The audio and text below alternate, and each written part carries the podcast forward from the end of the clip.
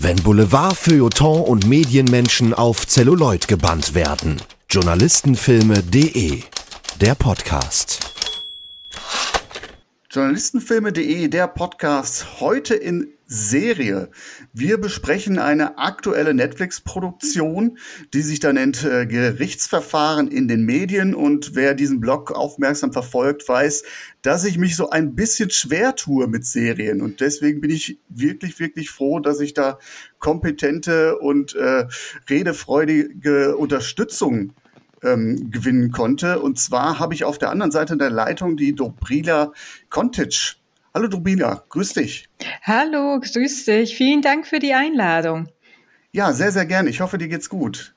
Mir geht's äh, wunderbar und ich freue mich auf die Besprechung heute.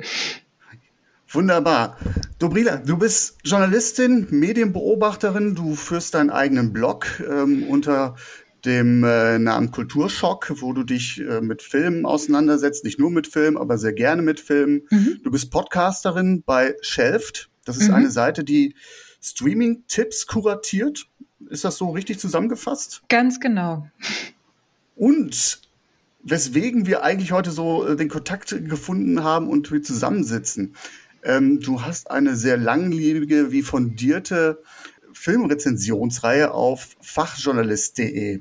Und da geht es um Journalistenfilme. Mhm. Ähm, ich glaube, du machst das jetzt schon sehr, sehr lange. Ähm, seit 2017, äh, wenn ich das so richtig äh, verfolgt habe. Genau. Immer so im Monatsrhythmus, mal alle zwei Monate, so in schöner Regelmäßigkeit, wie es heißt. Mhm.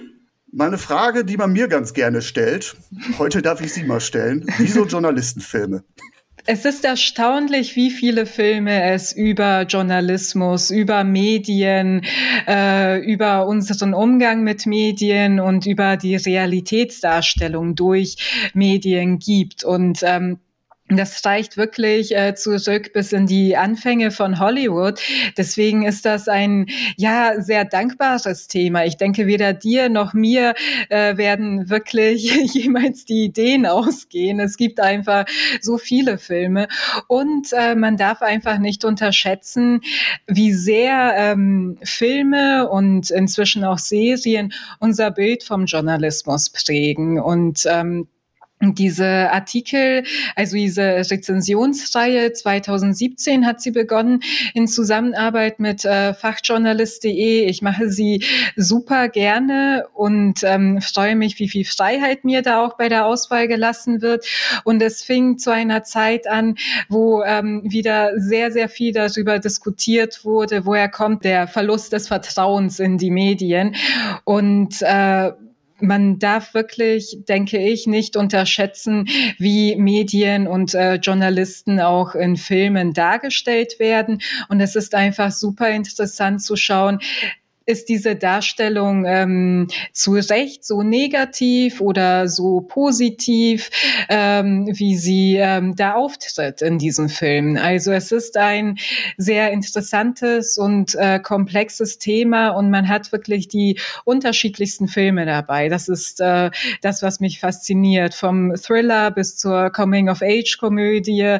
Es ist ähm, ein sehr weit äh, gefächertes Thema. Wow, das ist ein Mission Statement, das ich gerne so auf meine Homepage packen würde, weil so gut und auf prägnant auf den Punkt gebracht kann ich selbst meinen eigenen Blog gar nicht bringen. Also das, das, das würde ich alles jetzt so glatt unterstreichen. Ähm, wie du sagst, es ist natürlich echt ein sehr, sehr weites Feld. Ähm, wenn ich jetzt mal so die aktuellen Aufnahmen mir äh, für die nächsten Folgen angucke, da ist wirklich alles dabei, vom sleasigen äh, 70er Jahre Thriller bis hin äh, zum mm. Journalismusdrama und ähm, ja, es ist, ich, ich, ich entdecke auch in jedem kleinen Film oder wo man eigentlich so denkt, so, okay, da spielt der Journalismus eigentlich nur eine untergeordnete Rolle. Indirekt sagt diese Rolle aber trotzdem was aus. Und sei mhm. es nur, wenn der Journalismus durch Abwesenheit glänzt. Da ist ein Journalist, der sich wegduckt oder wie auch immer. Ganz also genau. das ist schon ähm, äh, äh ein Thema, das, glaube ich, auch nie, nie versiegt Ähm, du hast wirklich gesagt, es gibt unglaublich viele Filme. Ähm, meine, meine Watchlist, die nähert sich so, die geht so auf den vierstelligen Bereich. Mhm. Ähm, ja, das ist uh, once in a lifetime auf jeden ja, Fall. Ja, ich entdecke auf deinem Blog auch immer mal wieder Filme, von denen ich noch gar nicht gehört habe. Selbst wenn man denkt, ah, man hat so einigermaßen den Überblick. Es gibt einfach so viele Filme, in denen der Journalismus äh, scheinbar nur am Rande vorkommt, aber doch wieder eine prägnante Rolle einnimmt. Ja, das, das ist, ist wohl wahr. Ich meine, ich, ich, ich muss auch sagen, ich bin da auch ein schmerzhafter Allesgucker und äh, wenn man dann so mal wirklich so in die, in die Trash-Filme absteigt und dann äh, springt mir sowas ins Auge, dann, dann muss ich da, halte ich da auch an und mache sowas ganz gerne mal. Also ich habe jetzt kürzlich eine Videospielverfilmung geguckt, Street Fighter, ja. ähm, einfach mal, weil ich wirklich mal Bock habe, was Stumpfes zu gucken und Na dann klar. fällt mir auf, oh, eine dieser Figuren, die ist ja Journalistin und zack, hatte ich wieder einen Ansatzpunkt. ja, das, das stimmt wohl. Wobei ich äh, ähm, bei dir sehr, sehr dankbar bin. Ähm, du hast besser als ich die aktuellen äh, Erscheinungen im Blick, gerade was Filme, aber auch Serien betrifft. Und so sind wir ja auf unser heutigen Gegenstand gekommen. Gerichtsverfahren in den Medien. Das ist eine sechsteilige Doku-Serie, die mhm. seit dem 11. Mai auf Netflix abrufbar ist. Und ich fasse mal ganz kurz zusammen, worum es geht, beziehungsweise ich lese mal die Synopsis vor, die uns Netflix an die Hand gibt. Und zwar heißt es dort, diese True Crime Doku-Serie beleuchtet die Frage, wie die Medien die Urteile in einigen der spektakulärsten Gerichtsprozesse aller Zeiten beeinflusst haben könnten. Lass ich für einen kurzen Moment mal so stehen. Wenn ich noch mal ganz kurz auf ähm, die Macher eingehen möchte. Und zwar sehr, sehr interessant. Äh, ausführende Produzenten dieser Serie sind George Clooney, zu dem muss ich, glaube ich, nicht viele hm. Worte verlieren, und Grant Hasloff. Grant Hasloff ist ein Clooney-Spezi, ähm, immer so im, im, im, im äh, also macht viel mit Clooney zusammen, ähm, arbeitet in vielen Filmen mit ihm als Drehbuchautor und Produzent zusammen. Ist ein eingespieltes Team. Ähm, unter anderem haben sie zusammengearbeitet an äh, Good Night and Good Luck. Mhm. Das ist dieser Journalistenfilm, der den die Konfrontation zwischen dem legendären Ed Murrow und äh, Joseph McCarthy, dem Kommunistenjäger, den Senator, ähm, beleuchtet. The Ides of March, äh, Männer, die auf Ziegen starren oder Money Monster. Also in all diesen Filmen haben sie zusammengearbeitet. Wobei Männer, die auf Ziegen starren, ist jetzt kein äh, Vehikel von Clooney selbst. Der spielt zwar mit, ist da aber jetzt nicht Regisseur. Da hat Hessloff mal die Regie übernommen. Ansonsten ist es meistens so die Kombi Clooney, Schauspieler und oder Regisseur und Hessloff Drehbuch. Da ist auch sicher was dabei, was du kennst und was dir gefällt, oder? Bei mhm. den beiden. Natürlich. Also ich habe damals ähm, The Ides of March geguckt, fand ich nicht schlecht, ist schon etwas länger her. Und natürlich äh, Good Night äh, and Good Luck, super interessantes Thema, ähm, gut umgesetzt, äh, habe ich gern geschaut. Ich, ich mach mal, ich wage mich mal ein bisschen aus dem Fenster und gebe einen kleinen Spoiler auf das künftige Programm bei journalistenfilme.de, der Podcast. Da gibt es eine Folge, die wir im äh, in nicht allzu langer Zeit äh, veröffentlichen werden. Ein sehr schönes Gespräch, was ich da mit dem Kollegen Michael Braun von äh, Seriously Awesome geführt habe ganz, ganz, ganz toller Film. Mhm. Aber dabei möchte ich es belassen, bevor ich hier wieder vom Weg abkomme. Also George Clooney und Grant Hasloff, ganz wichtige Namen, ähm, weniger bekannt, weil meistens im Hintergrund beziehungsweise im amerikanischen Raum eher präsent und hier eher unsichtbar, äh, möchte ich noch erwähnen, einmal Stephen Brill, der mit als Produzent tätig war bei Gerichtsverfahren in den Medien. Er ist der Schöpfer und Mitbegründer von Kurt TV. Das ist ein, ja, sowas wie NTV für Gerichtsverfahren in den USA. Ein, ein TV-Sender, der uns auch in der Serie nochmal ähm, über den Weg laufen wird. Und noch dabei haben wir einen, ähm, ja, einen Beobachter, einen Gerichtsreporter, der für CNN ähm, berühmte Gerichtsfälle gecovert hat. Und zwar ist es Jeffrey Tubin. Und der hat sich in den USA vor allem einen Namen gemacht durch seine Coverage des ähm, O.J. Simpson-Prozesses, mhm. ne, der natürlich bei Gerichtsverfahren in den Medien Das ist so das Erste, was mir eigentlich komplett in den, in den Sinn kommt. Das ist der, der Medienprozess schlechthin so in meiner Wahrnehmung. Natürlich, aber schon ähm, sehr doll aufgearbeitet worden in den letzten Jahren. Zum einen mit dieser äh, TV-Serie American Crime, glaube ich. Und dann gab es, glaube ich, äh, noch eine sehr, sehr große Reportageserie dazu, die ich leider ja. nicht gesehen habe, aber die sehr gelobt wurde und wo ähm, eingegangen wird auf die Verbindung zum Rodney King-Fall, glaube ich, und überhaupt äh, rassistisch motivierte Taten in den USA soll großartig sein, hatte ich bisher leider noch keine Zeit mehr anzuschauen. Ja, das Vergnügen hatte ich auch nicht. Aber die Serie, die du erwähnt hast, American Crime Story, meine ah, ich? genau. Grandios gespielt ähm, und auf, aufgearbeitet. Also echt eine, eine Sehempfehlung da muss ich selbst als Serien, ja, ich will nicht sagen Verweigerer, aber äh, selbst als äh, jemand, der selten auf Serien äh, umsteigt, meistens sind das ja nur wirklich Zeitgründe bei mir.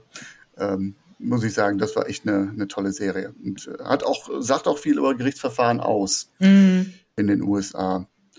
Ja, um den Fall geht es heute nicht. Es geht um andere Gerichtsverfahren. Ich sagte ja gerade, wir schieben mal so ein bisschen die Synopsis beiseite. Gerichtsverfahren in den Medien, Drobrina. Ähm, das ist so der, der sprödeste Serientitel des Jahres, finde ich. Also ein das heißer stimmt. Kandidat. Das Jahr ist ja noch nicht halb rum, aber ja, was, ja. was, was sagen wir denn dazu? Also wirklich äh, schwierig übersetzt einfach. Äh, dröge äh, leider, aber ich muss dazu sagen, ich hatte auch schon ein Problem mit dem Originaltitel Trial by Media.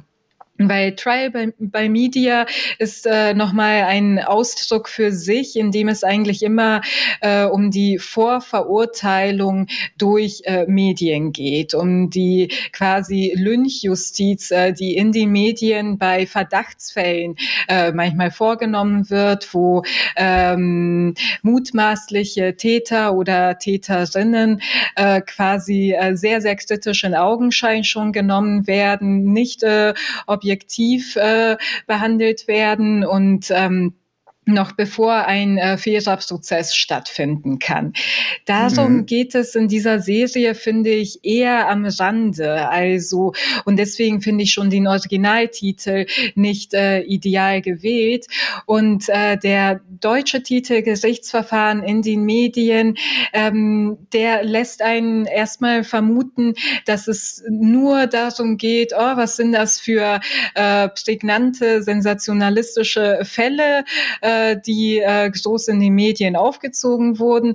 Und so wird das Ganze so ein bisschen in die True Crime äh, Richtung gerückt, äh, was äh, auch nicht richtig ist. Ähm. Die Wahrheit äh, zu dieser äh, Doku-Serie, die befindet sich so äh, zwischen diesen beiden äh, Titeln, äh, muss man sagen. Es geht äh, natürlich einmal um mediale Berichterstattung äh, von äh, Gerichtsverfahren, mediale Berichterstattung über Verbrechen und im Vorfeld von Gerichtsverfahren. Aber es geht sehr, sehr auch darum, wie ähm, diese beiden Systeme, also das Justizsystem und das äh, äh, Mediensystem aufeinander einwirken und was für eine große, also unfassbar große Rolle Storytelling in äh, diesen beiden Systemen spielt und mhm. äh, wie äh, diese Systeme dadurch miteinander verbunden werden, teilweise ja mit sehr negativen Konsequenzen.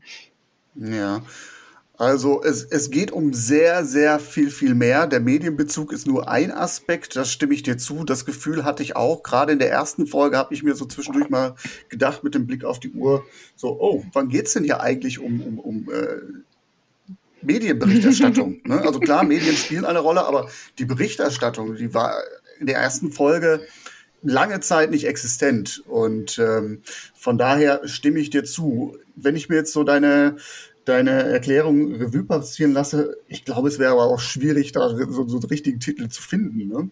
Also äh, Gerichtsverfahren ja. in den Medien, aber es geht aber auch um dies und äh, wird ja immer länger. Ja, natürlich. Also man braucht nicht so einen riesigen, sperrigen Titel, aber ähm, dazu kommen wir dann wahrscheinlich nochmal ähm, zum Schluss, wenn wir so ähm, ein bisschen ja auch äh, über über die Doku-Serie urteilen wollen. Es hat auch damit zu tun, dass es nicht so einen super klaren äh, roten Faden gibt. Mhm. Und das erstmal ja. ganz neutral gesagt. Ähm, äh, wir kommen dazu am Ende äh, einfach nochmal. Ja. Vielleicht hätte man den Titel, der, wenn er nicht treffend war, der Originaltitel, vielleicht hätte man die Übersetzung auch einfach weglassen können, weil das wirkt Zumindest. natürlich sehr, sehr bürokratisch. Ja, ja, ja. So, also äh, richtig unsexy. Will man mhm. das gucken? Äh, will ich mich am Sonntagnachmittag mit der Serie namens Gerichtsverfahren in den Medien befassen?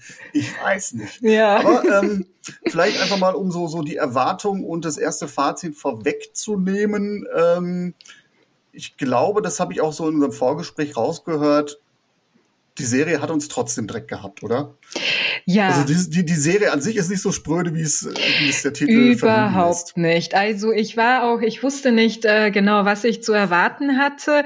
Ich fand, ähm, das klang erstmal interessant. Lange Zeit hatte ich auch noch keinen Trailer oder irgendetwas vor mir, aber ich dachte, der mediale Bezug ist da und äh, wollte mich einfach darauf äh, einlassen. Und äh, wenn sie jetzt ähm, super schlecht gewesen wäre, die Doku-Serie, hätten wir ja auch vieles äh, zu besprechen gehabt.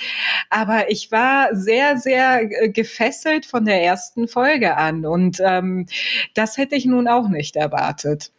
Ja, ging mir, ging mir ähnlich. Also die Serie hatte mich sofort. Es kommen aber auch, es ist abwechslungsreich, es ist vielschichtig, mhm. es kommen echt verrückte Typen vor. Also äh, Anwälte, die man aus, aus Serien wie Breaking Bad, also Saul Goodman. Ich musste an Saul Goodman denken ich bei auch, einigen Leuten. Ich auch. Das waren so richtige Winkeladvokaten, eigentlich auch so richtig, richtig schmierig und sowas kann man nicht ja. gut finden, aber man hängt den an den Lippen. Den, Auf Leuten. jeden und, Fall. Ähm, und wenn du sagst, echt verrückte Typen, wir befinden uns an einem Zeitpunkt, wo ähm, du vielleicht auch, äh, ich zumindest schon Tiger King geschaut habe. Deswegen ist da also ähm, dieses äh, Niveau an Verrücktheit kann natürlich nicht übertroffen werden. Man denkt immer, man, danach ist man alles gewöhnt. Und dann ähm, hat man Leute in einem ja als sehr seriös erachteten Beruf und äh, ist fassungslos fassungslos, was für ein Showmanship äh, die irgendwie vorlegen. Wobei, das kennen wir auch aus dem äh, Journalismussektor, oder? so ganz schockiert war ich ja, da jetzt nicht. Aber du hast schon, du hast schon recht, das ist sehr, sehr, sehr skurril. Und wo du jetzt gerade Tiger King erwähnst, eine Serie, die etwas früher gestartet ist. Ähm, der Unterschied ist natürlich hier, es handelt sich um eine Anthologie-Serie. Also jede Folge mhm. hat seinen eigenen Fall. Und wir haben uns im Vorfeld überlegt, wie können wir uns dem annähern. Also es geht um sehr, sehr viel und um sehr viele Aspekte. Und wir haben uns beide entschlossen, dass wir jetzt nicht in Gänze in jeden Fall einsteigen wollen, aber mhm. wir glauben, es ist wichtig, zumindest einmal voranzuschicken, ähm, worum es in diesen sechs Episoden geht, damit wir nachher ähm, uns auf ja, Thesen äh, einigen können, die, von denen wir glauben, dass sie in dieser Serie stecken. Weil da müssen wir auch inhaltlich den Rückbezug haben. Und deswegen haben wir uns gedacht, dass wir euch kurz, äh, liebe Hörerinnen, liebe Hörer, in diese einzelnen Folgen ähm, ja, hineinbegleiten. Ganz kurz zusammenfassend, gar nicht groß wertend. Ähm, da gehen wir dann äh, in, in der kleinen Analyse dann nochmal rein. I found out early on as a lawyer. It doesn't matter about the law. It's about being able to tell a story. When you turn a courtroom into a studio, you have to turn reality into a story with good guys, bad guys, drama. Fange ich mal, mal an mit Episode Nummer 1. Mhm. Und die nennt sich der Talkshow-Mord. Es geht um ähm, einen Mordfall. Scott Amador wird von einem gewissen John Schmitz ermordet. Drei Tage nachdem Schmitz mit einem Liebesgeständnis von Scott in einer Talkshow überrascht wurde, wir sind in den 90er Jahren, da sind Talkshows noch sehr, sehr erfolgreich.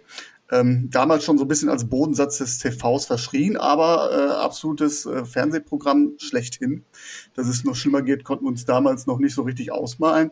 Ähm, es geht um die Verantwortung tatsächlich auch der, der, der Serie, der Sendung, dieser Jenny Jones Show an sich, aber auch dann später um äh, die Berichterstattung in den Medien.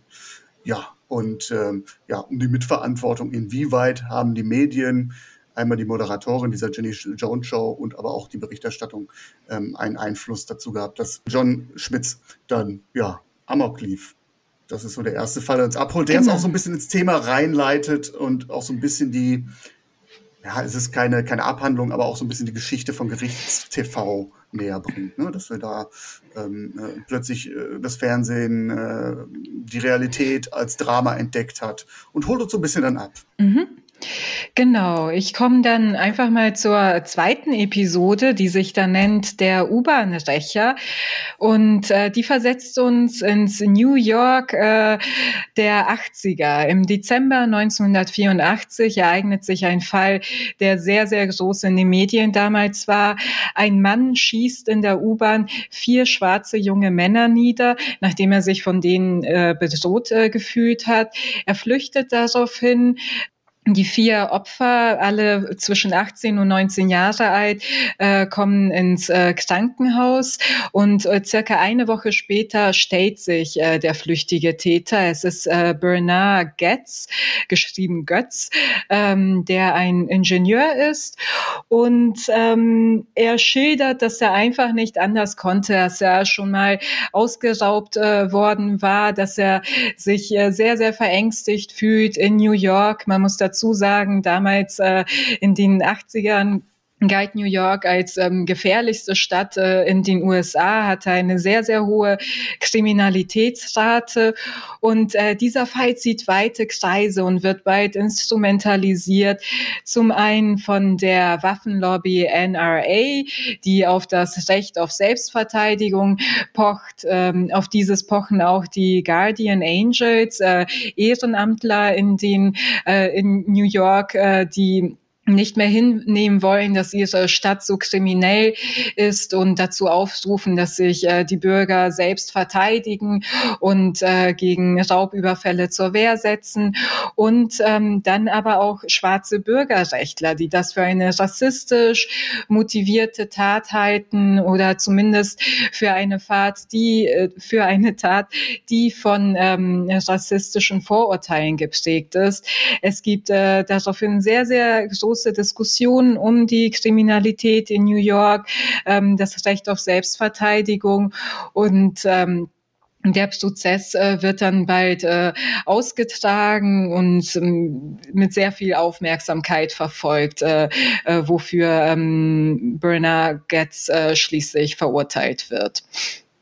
Ja, da sieht man schon, da steckt echt eine Menge drin, wie welche Kräfte eigentlich an so einem Gerichtsverfahren ziehen können und mm. zerren können. Also das äh, führt sich dann auch in Fall Nummer drei fort, 41 Schüsse. Ähm, Finde ich, hat so ein bisschen einen ähnlichen Aufhänger. Auch da spielt dann nachher die Frage, äh, also Rassismus eine Rolle. Ähm, der amerikanische Traum wird zum Albtraum. Amadou Diallo, ein junger Einwanderer aus Guinea, wird an mhm. einem Morgen in New York des, äh, ich glaube, wir sind am ausgehenden Jahrtausend, erschossen. Mhm. Und zwar von vier Polizisten, die ihn mit einem Serienvergewaltiger verwechselt haben. Ähm, sie glauben, Diallo zöge eine Waffe. Ja, in Wirklichkeit war Diallo nachweislich unbewaffnet und es werden 41 Schüsse auf ihm abgefeuert.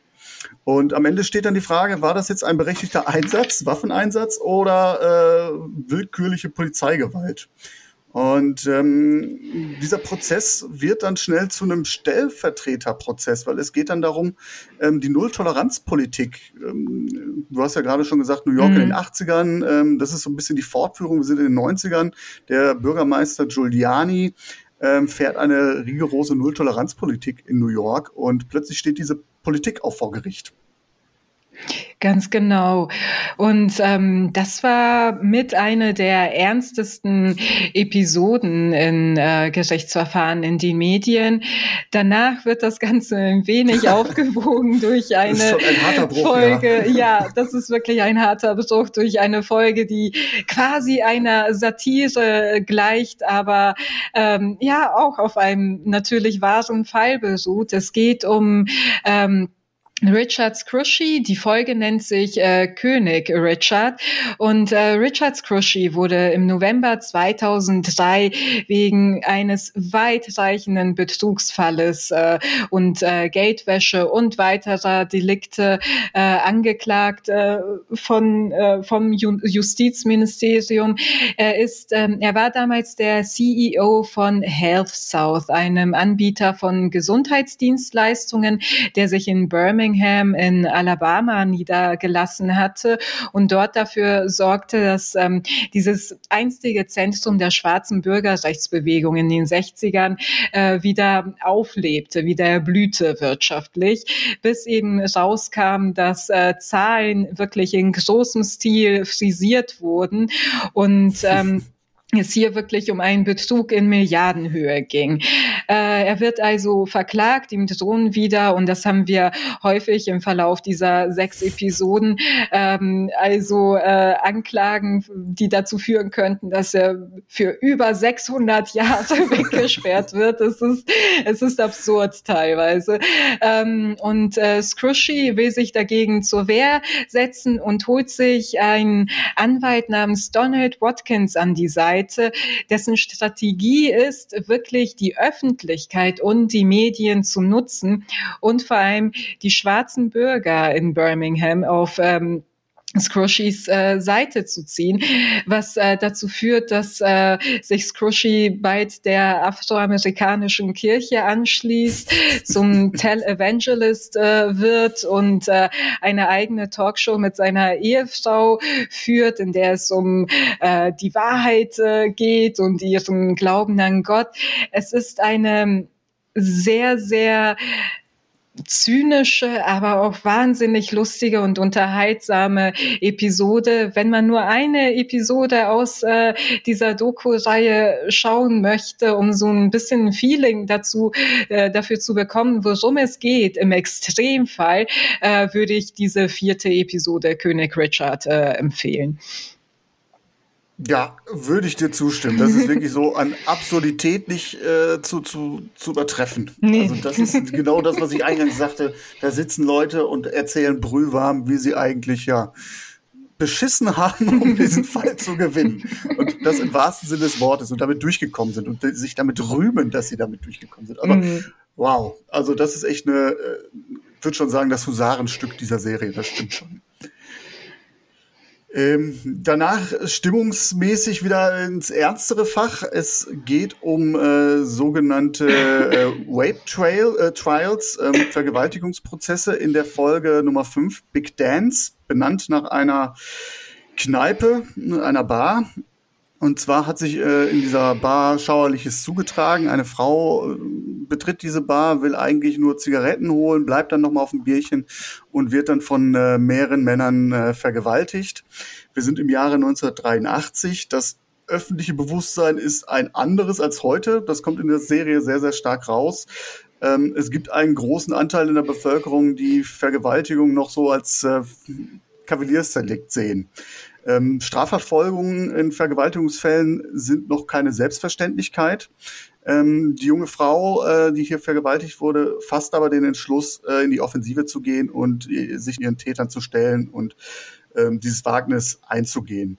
Der Richter ähm, erlaubt, erlaubt äh, Kameras im Gericht. Eigentlich hat er gute Absichten. Er will den Prozess transparent machen, aber auch die Vergewaltigungsproblematik äh, ins allgemeine Bewusstsein holen. Das Problem ist, man ist eigentlich gar nicht vorbereitet auf die ähm, hm. Implikationen, die sich mit dieser Berichterstattung ergeben. Und äh, auch so gerät dieser Fall, ähm, dieser, dieser konkrete Fall, schon fast wieder in den Hintergrund. Ganz genau. Also äh, wirklich ähm, für mich äh, neben der Episode 41 Schüsse der erschütterndste Fall.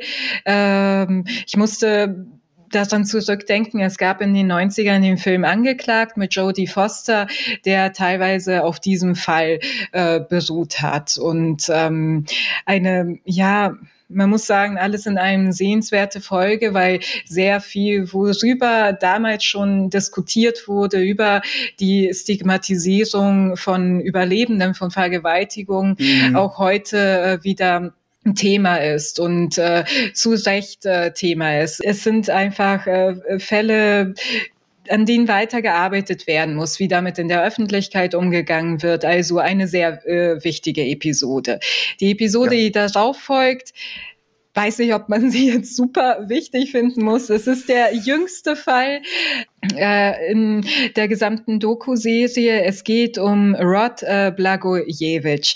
Ähm, der ist äh, von 2003 bis 2009 äh, Gouverneur von Illinois gewesen in den USA, hat sich selbst als Political Entrepreneur äh, verstanden, war wirklich auch Liebling der Presse, ähm, äh, Demokrat und äh, 2008 wurde er wegen Korruption vorgenommen und damals ähm, drehte sich medial der Wind für ihn, nachdem äh, es in der Presse hieß, er hätte versucht, äh, Obamas ähm, Senatssitz äh, zu verkaufen, nachdem dieser US-Präsident äh, geworden war, zu verkaufen an den meistbietenden. Ähm, es ist äh, ein sehr, sehr skurriler Fall. Es geht auch sehr äh, darum, wie äh, Blagojevich, der ähm, äh, abstammt von serbischen Immigranten, wirklich aus einfachen Verhältnissen stammt, äh, lange Zeit auch als ähm, politischer Hoffnungsträger äh, galt und ähm,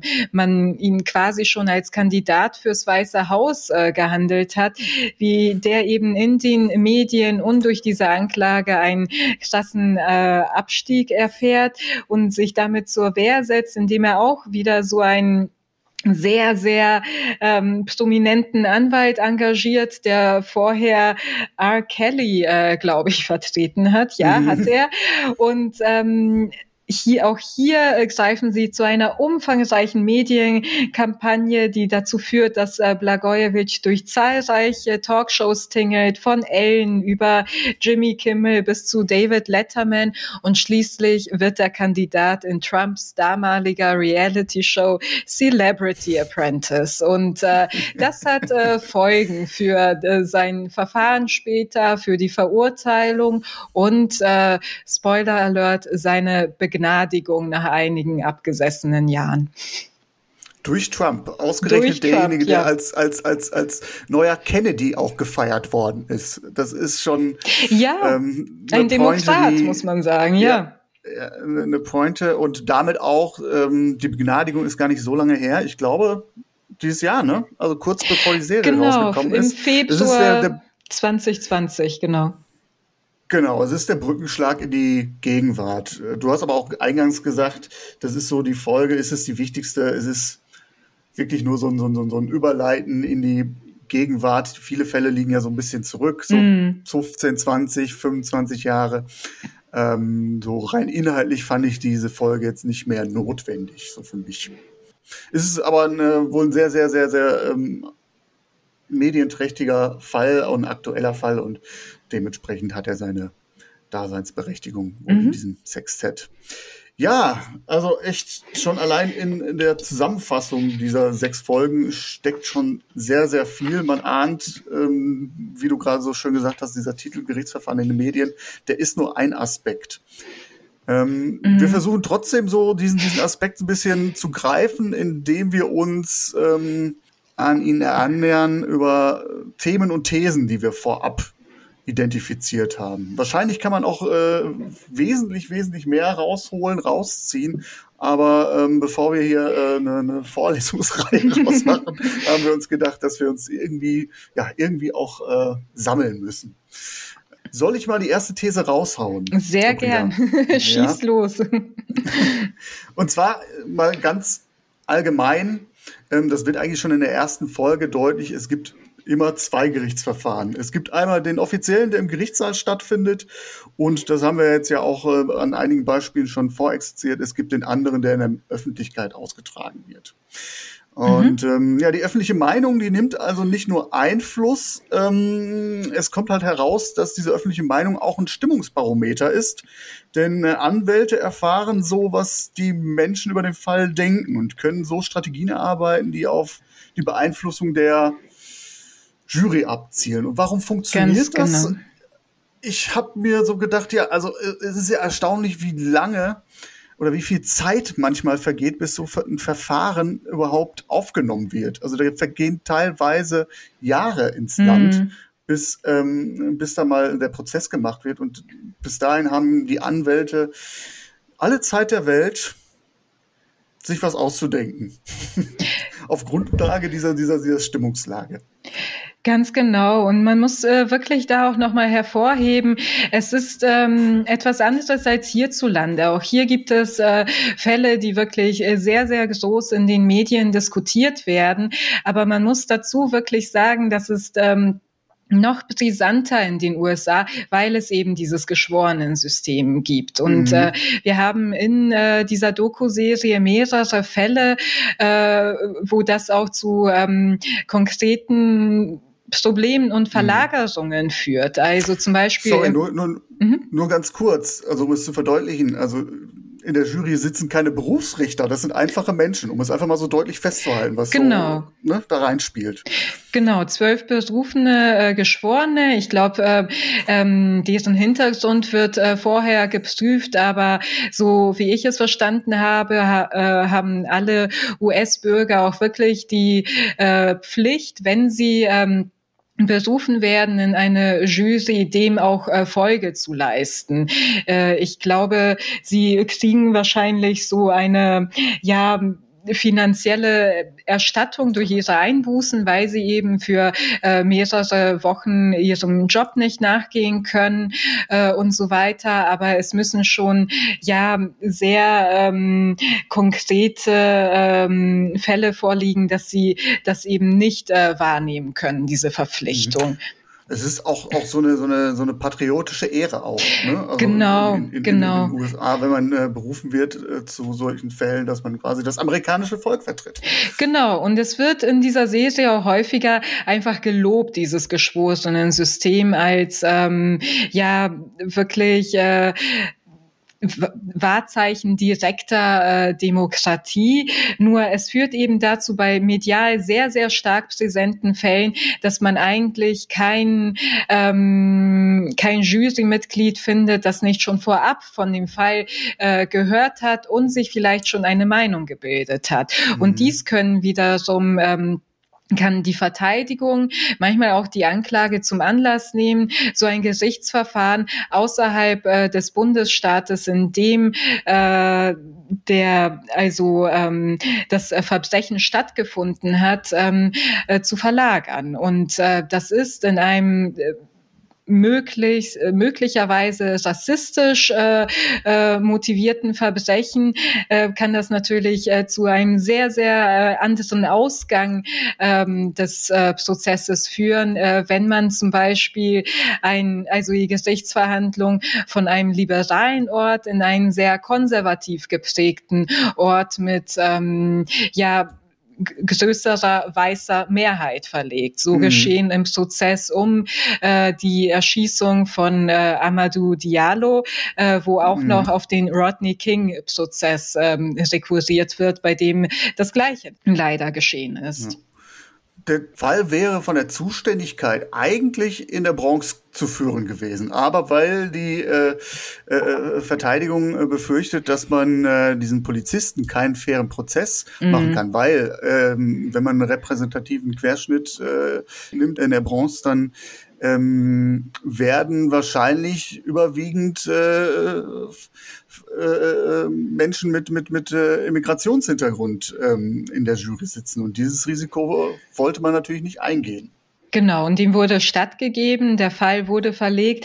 Also ähm, das ist einmal ein Beispiel dafür, wie sehr auch die überhaupt die Berichterstattung der Medien auf äh, so einen Prozess äh, einwirken kann. Es gibt aber auch noch äh, andere Beispiele, wie ähm, der Prozess um den sogenannten U-Bahn-Rächer äh, wo auch sehr viel auf äh, diesen Sensationalismus äh, eingegangen wird. Und äh, wie du schon gesagt hast, äh, Patrick, es äh, führt dann einfach ähm, auch dazu, dass man der Verteidigung sehr viele Argumente an die Hand gibt. Die mhm. New York Post hat diesen Fall damals aufgegriffen, hat ihn, äh, hat äh, Bernard Getz äh, gleich als ähm, Subway äh, Vigilante äh, bezeichnet und ihm damit äh, quasi auch so ähm, eine Rechtfertigung gegeben. Ja, er hatte ein Recht darauf, irgendwie auf diese vier äh, Jugendlichen zu schießen. Was hätte er sonst tun sollen? Und auch ähm, das ist äh, wieder ein, ein wenig äh, schwierig. Ja, ja, ich fand es ganz extrem in der Folge 5 in Big Dance, also mal ein ganz mm. anderes Beispiel, wie öffentliche Meinung durch so ein Gerichtsverfahren beeinflusst werden kann. Und zwar ähm, geht es ja dem Richter darum, ähm, Aufmerksamkeit für den Fall zu erzeugen. Mhm. Er hat eigentlich gute Absichten, ist da aber völlig naiv. Er denkt, okay, wenn wir diese Frau, also wenn wir für Gerechtigkeit in diesem Fall sorgen, ermutigt das Frauen in ähnlicher Situation ebenfalls diesen Schritt zu gehen. Und ja. die Berichterstattung, die hat gar keinen ermutigenden Effekt auf die Frauen, weil in, diesem, in dieser Übertragung wird deutlich, es sind sechs Angeklagte, jeder Angeklagte hat seinen eigenen Verteidiger und sechs Anwälte nehmen das Opfer in die, in die ins Kreuzverhör. Mhm. Ne? Und äh, es ist ja so, so eine beliebte Strategie, auch, auch heute noch äh, Narrativ, das in einigen Prozessen oder in der Diskussion jetzt, wir haben gar nicht vor langer Zeit äh, äh die Jörg und Klaas Sendung gehabt, Männerwelten, wenn Frauen sich doch so lassiv äh, oder so aufreizend anziehen, dann ist doch das eine Einladung. So, ne? Also diese chauvinistische, mm. äh, völlig verquere Sicht auf die Dinge. Ja. Ne? So, um da, das, das, das fand ich echt, echt, echt Es war krass. schrecklich, wirklich. Also, das zum einen, das mit den guten Absichten des Richters, ich weiß nicht, ob ich das so gelten lassen würde. Also, er wird äh, gefragt, man muss dazu sagen, er war, ähm, bereit, äh, sich in dieser Episode auch wirklich nochmal den mhm. Fragen zu stellen und äh, zu erklären, warum er das zugelassen hat. Und äh, man muss sagen, es war das Jahr 1983. Es war erst seit kurzer Zeit so, dass wirklich äh, Gerichtsverhandlungen im TV übertragen wurden. Und das hier war der erste Vergewaltigungsfall. Ich hoffe auch der letzte, also äh, der erste Prozess um einen äh, Vergewaltigungsfall, der äh, im TV übertragen wurde. Und er rechtfertigt mhm. das äh, im ersten Moment damit, dass ihn die Idee einfach fasziniert hat und ähm, direkte Dem Demokratie live erleben, äh, was ich schon sehr, sehr schwierig fand und äh, sehr empathielos äh, dem äh, Opfer gegenüber. Äh, und das Zweite, und das hat mich wahrscheinlich auch dich fassungslos gemacht. Es mhm. wurde sehr viel äh, getan anfangs, um ähm, das Opfer anonym zu halten. Sie hat in einer Stadt gelebt mit 100.000 Einwohnern, äh, New Bedford in äh, Massachusetts, so eine Hafenstadt, über die alle sagen, auch bei 100.000 Einwohnern, es ist eher wirklich eine kleine Stadt, wo jeder jeden kennt. Und jeder wollte mhm. die Identität des Opfers erfahren. Sie haben beschlossen vor der TV-Übertragung, dass ähm, ihr Gesicht nicht übertragen wird, man nur ihre Stimme hört. Und was passiert äh, dem Richter, als äh, die junge Frau Platz nimmt? Er stellt sie mit ihrem Klarnamen vor, der ab sofort ja, dann in für, die fürs, Medien fürs steht. Unfassbar. Fürs Protokoll, ja. genau. Und ähm, im äh, gegenwärtigen Interview gibt dazu, dass das ein Fehler war, dass ja. er sich selbst Vorwürfe dazu macht, aber das, ähm, also das hat letzten Endes dazu geführt, ähm, dass sie nach dem Verfahren die Stadt äh, verlassen musste und äh, sich ein völlig neues äh, Leben aufbauen musste an einem anderen ja, Ort. Das das gar nicht mehr so lange gedauert genau, hat. Also die Frau genau. ist dann auch äh, abgedriftet, im Alkohol verfallen mhm. und hat sich wenige Jahre dann auch äh, umgebracht. Und da muss man natürlich sagen, äh, da hat sich der Richter ganz klar den falschen Fall für sein Experiment ausgesucht. Ähm, Jetzt mal abgesehen davon, was jetzt seine Motive wirklich waren, es ist eine, ähm, die, es bekommen, die Leute bekommen schon Gelegenheit, sich zu dem Fall zu äußern und muss natürlich auch abwägen, was ist jetzt so, ähm, was ist jetzt Wahrheit, wo ist jetzt, äh, wo versuchen die Protagonisten von damals vielleicht sogar ihre Sicht der Dinge im nachträglich zu leg legitimieren. Ähm, natürlich muss man da auch immer vorsichtig sein, was einem da erzählt wird. Mhm. Wollen wir mal zur nächsten These rübergehen. Mhm. Und zwar klang das jetzt ja eigentlich mit, es sind ja nicht die Fakten oder die Beweise entscheidend für die Urteilsfindung. Letztendlich ist wichtig die Geschichte, die erzählt wird. Und dieser Begriff fällt öfters Storytelling. Und da sind wir ja schon im Bereich DPR und äh, Öffentlichkeitsarbeit. Genau, also das war, das war faszinierend ähm, mit anzuschauen, mit welcher Offenheit auch die Anwälte äh, darüber reden, dass sie ja eigentlich äh, Storyteller sind, dass es vor allem darum geht, ähm, ihren Fall, also ihre Verteidigung oder auch die Anklage in eine möglichst unterhaltsame Story zu verpacken, um so die Jury auf ihre Seite zu ziehen. Und äh, man muss dazu sagen, die Stories, die sie sich äh, eben ja zurechtlegen, teilweise auch ausdenken, werden dann sehr dankbar wieder von den Medien aufgegriffen, beziehungsweise, wie wir schon äh, vor ein paar Minuten festgestellt haben, geben die Medien ihnen auch mögliche Stories äh, an die Hand, wie so ein Fall zu interpretieren und auszulegen ist. Und so wirken mhm. Medien und ähm, ja dieses Justizsystem aufeinander ein. Und das war faszinierend und erschreckend zugleich äh, zu beobachten. Definitiv. Also in einigen Fällen geht es wirklich darum, dass die Angeklagten dann äh, auf Anraten ihrer Anwälte in die Offensive gehen. Mhm. Und ähm, das ist ja auch das, was du gerade sagtest, so diese Öffentlichkeit, sie öffnet auch äh, Tür und Angel für Anwälte, die sich jetzt nicht als primär als Anwälte oder Verteidiger sehen, sondern als Entertainer. Stars. Ja. Entertainer, genau, die dann wirklich äh, wie, wie, wie für, schon mal für ihren nächsten Fall. Ich meine, so, so, so ein Fall sorgt dafür, dass man ausgesorgt hat. Ne? Ganz genau. Als, als, als Aber die dann ihre Klienten bei Berufungsprozessen auch ganz schnell wieder im, im Stich lassen. Ja. Also das war im, in der Episode König äh, Richard der Fall. Das war in der Episode äh, Blago der Fall, dass diese Star-Anwälte, die das erste Mal durchkommen mit ihrer Story, beim zweiten Mal für eine Berufung oder für eine Zweitanklage dann nicht mehr zur Verfügung stehen, weil sie bloß keinen genau. Misserfolg erleben möchten. Kein Misserfolg und weil dann natürlich äh, in, in, im zweiten Verfahren natürlich die Anwaltschaft sich auf diese Geschichte einstellen kann. Also mhm, man, man, kommt genau. kein zweites Mal mit so einer Geschichte durch, weil das, dieser, dieser Satz fällt auch einmal. Ähm, die Regierung hat schon ihre Wege und Mittel, trotzdem ähm, ihre Gerechtigkeit durchzusetzen. Genau. und das ist dann tatsächlich so, dass man dann andere Anwälte dann äh, äh, vorschickt und sich dann aus diesem Fall zurückzieht. Und für mich ist das, ähm, also dieser ganze Aspekt des Storytellings auch der interessanteste Aspekt, wo ich mir auch ähm, ja ein bisschen eine tiefergehende Betrachtung äh, gewünscht hätte, weil es wird mhm. zum Teil darauf eingegangen, man muss sich auch mal fragen, woher kommt dieser Hang zum Storytelling? Natürlich haben wir da ähm, wie du auch schon gesagt äh, hast, ähm, ein Geschworenensystem, das wirklich aus ähm, Leuten besteht, die keine Experten in Rechtsfragen sind, die nicht Jura studiert haben und die müssen sich mhm. teilweise mit sehr, sehr komplexen Fällen ähm, auseinandersetzen, ohne Oder jemals ein Gesetzesbuch gelesen zu haben. Oder sehr drögen Fällen, ja, wenn ich mal kurz einhaken darf. Genau. Es geht ja beispielsweise um Scrooge, das wird ja, gerät ja ins Vergessen, es geht um einen Wirtschaftsskandal, es geht um ähm, Veruntreuung in Millionenhöhe. Und das Problem, was eigentlich die Staatsanwaltschaft hat, ist, dass sie keine Geschichte erzählen kann, sondern die Jury mit Fakten, Statistiken und PowerPoint-Präsentationen genau. langweilt. Und da haben natürlich die beiden Anwälte äh, der Gegenseite dann ein leichtes Spiel. Wobei, was sie dann tatsächlich abziehen, das ist ja das ist, also, äh, nochmal ein, ein Bauerntrick. So unfassbar. anders kann man es nicht sagen. Ja, aber man muss auch dazu sagen, diese Geschworenen haben, äh, wie du schon betont hast, eine äh, patriotische Pflicht zu erfüllen.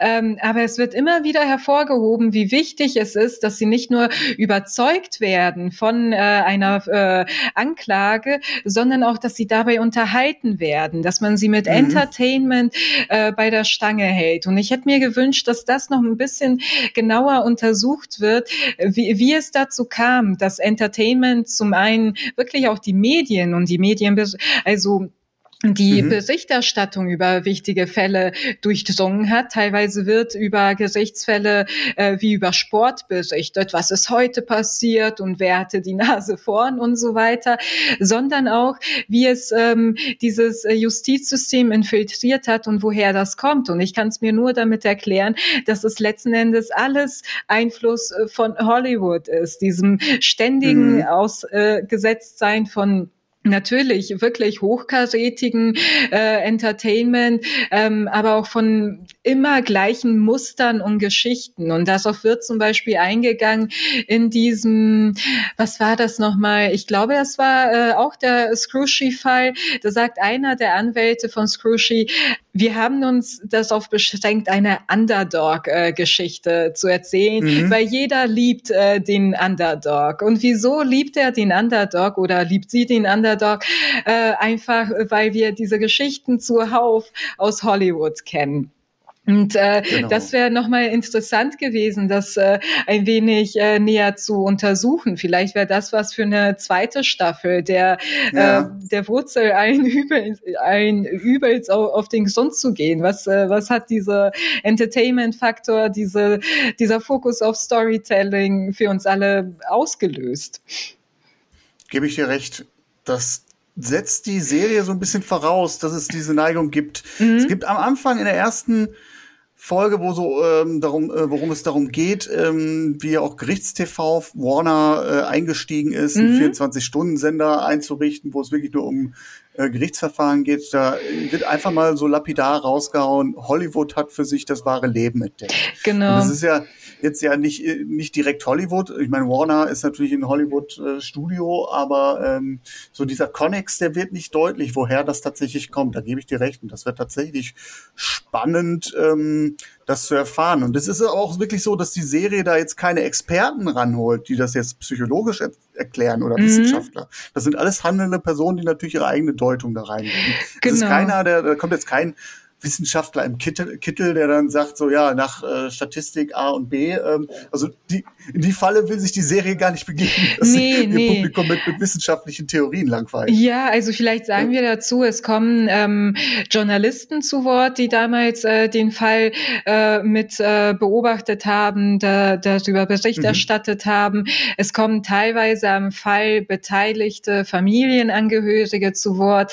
In sehr seltenen Fällen auch tatsächlich die Angehörigen Angeklagten in der Folge König Richard ist das äh, der Fall. Ähm, äh, und äh, wie du schon sagst, es sind jetzt keine Medienwissenschaftler an Bord. Mhm. Aber in der ersten Folge Talkshow-Mord gab es schon diesen ja, Rechtsexperten, äh, der auch einen wichtigen Satz hat fallen lassen, ähm, dass es äh, dass man denkt bei solchen Gerichtsverfahren, wenn man wirklich so medial geprägt ist und vom Storytelling geprägt ist, dass man am Ende so eine Art Closure erwarten kann. Mhm. Und das mhm. heißt so der innere Abschluss einer Story. Am Ende geht alles äh, in sich auf, man kann das abhaken. Und das ist in diesem Fall um diesen Talkshow-Mord äh, eben ähm, überhaupt nicht der Fall für den hinterbliebenen ja. Bruder des Opfers.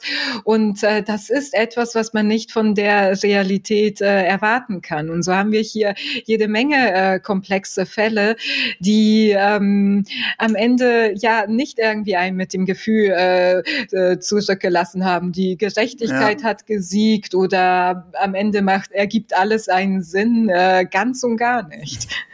Im, im, Im Gegenteil, meistens ja. geht ja der eigentliche Prozessanlass dann äh, in Vergessenheit. Ne? Mhm. Ne? Ähm, äh, werden dann nachher ganz andere Wahrheiten präsentiert und sei es nur äh, in dem Fall von Scrooge darzustellen, dass die Gegenseite, also die äh, äh, ähm, die Managerebene, die Scrooge belastet, dass das eigentlich ähm, die wahren, um bei dem Bild zu bleiben, die wahren Ratten sind. Also es geht der Gegenseite ja darum, diese, diese Zeugen, diese Kronzeugen zu diskreditieren. Mhm. Und um es dann einfach mal auszusprechen, wie das Schlussplädoyer der beiden Anwälte aussieht. der eine holt eine, einen Flipchart raus und darauf ist eine Comic-Maus zu sehen. Das ist sein Schlussplädoyer. Also nach dem Motto, die, die, die, die Ratte nimmt sich den Käse und verlässt das sinkende Schiff. Ne? Das, mhm. ist, das ist der Kronzeuge. Also eine, eine Clipart, die du, weiß ich nicht, damals gab es diese CDs, Data Becker für äh, fünf Mark, hast du die auf dem Wühltisch gekriegt Ganz und er schlimm, gewinnt ja. damit sein, die, die Jury. Und dann kommt der, der, der, der, der andere Anwalt, der sich dann anscheinend in die US-Flagge einhüllt und eine pathetische Rede hält. Ich weiß nicht, ist er nicht sogar der, der äh, sein, sein, sein, sein Schlussplädoyer in äh, zwei Stunden 30 abhält? Nee. Ah, nee, das ist der Medienanwalt in der, in der Das ist Geoffrey Feiger äh, beim Talkshow-Mord. der Genau. hielt eine, äh, ein Eröffnungsstatement von zweieinhalb Stunden Länge. Und Genau, äh, so war das. bei, ähm, wo war das nochmal? König Richard, genau, äh, hält Donald Watkins eine super patriotische Rede. Die wird hier ein bisschen nacherzählt in der Folge, was es noch witziger macht. Aber man muss dazu sagen, er ist selbst Afroamerikaner. Er geht auf die Geschichte von Birmingham ein, Mhm. auf die schwarze Bürgerrechtsbewegung. Man muss sagen, bei einer Anklage gegen einen weißen, stinkreichen CEO und ähm, er beutet quasi wirklich die, ähm, Die ja, die ja. ja, er beutet die Community damit aus, äh, die Bürgerrechtsbewegung, seine eigene private Geschichte, seine eigene Aufstiegsgeschichte, um diesen Fall zu gewinnen. Und das ist so Ja, er- er widerlich. es ist äh, unfassbar. er lässt da ja auch unverschämt viel Geld in dieser Community, äh, spendet der Gemeinde, die kann dann ihre Kirche renovieren und ausbauen Kön- ja. und es ist, es ist, es ist, also du, du siehst schon, das ist irgendwie eine Ablasshandel, was er da macht. Und der ähm, Preacher argumentiert natürlich mit der Nächstenliebe und wir sind natürlich unvoreingenommen und wir als, als Schwarze wissen ja, wie es ist, ausgegrenzt zu werden. Deswegen können wir uns ja nicht erlauben, ihn äh, nicht mit offenen Armen zu empfangen. Und Mhm. sagt, das war damals in der richtigen Situation. Natürlich wird auch das Geld eine Rolle gespielt haben, aber es war damals das moralisch Richtige. Und dann ähm, am Ende muss er dann kleinlaut äh, eingestehen, nachdem der Fall zu Ende war, äh, der Prozess zu Ende war, hat sich Scrooge die wieder blicken lassen. Das Ganz genau, ganz genau. Und das ist aber Nummer. alles äh, entsprechend ähm, der Strategie seines Anwalts. Und ähm, Ja. das, äh, ja, unfassbare Folge. ja. Ja. Da sind wir dann eigentlich schon an einem, an einem Punkt äh, oder äh, im, im, im Bereich der dritten These. Mhm. Ähm, Im Fokus der Öffentlichkeit geraten die eigentlichen Schicksale in den Hintergrund. Diese Prozesse werden zu Stellvertreterprozessen.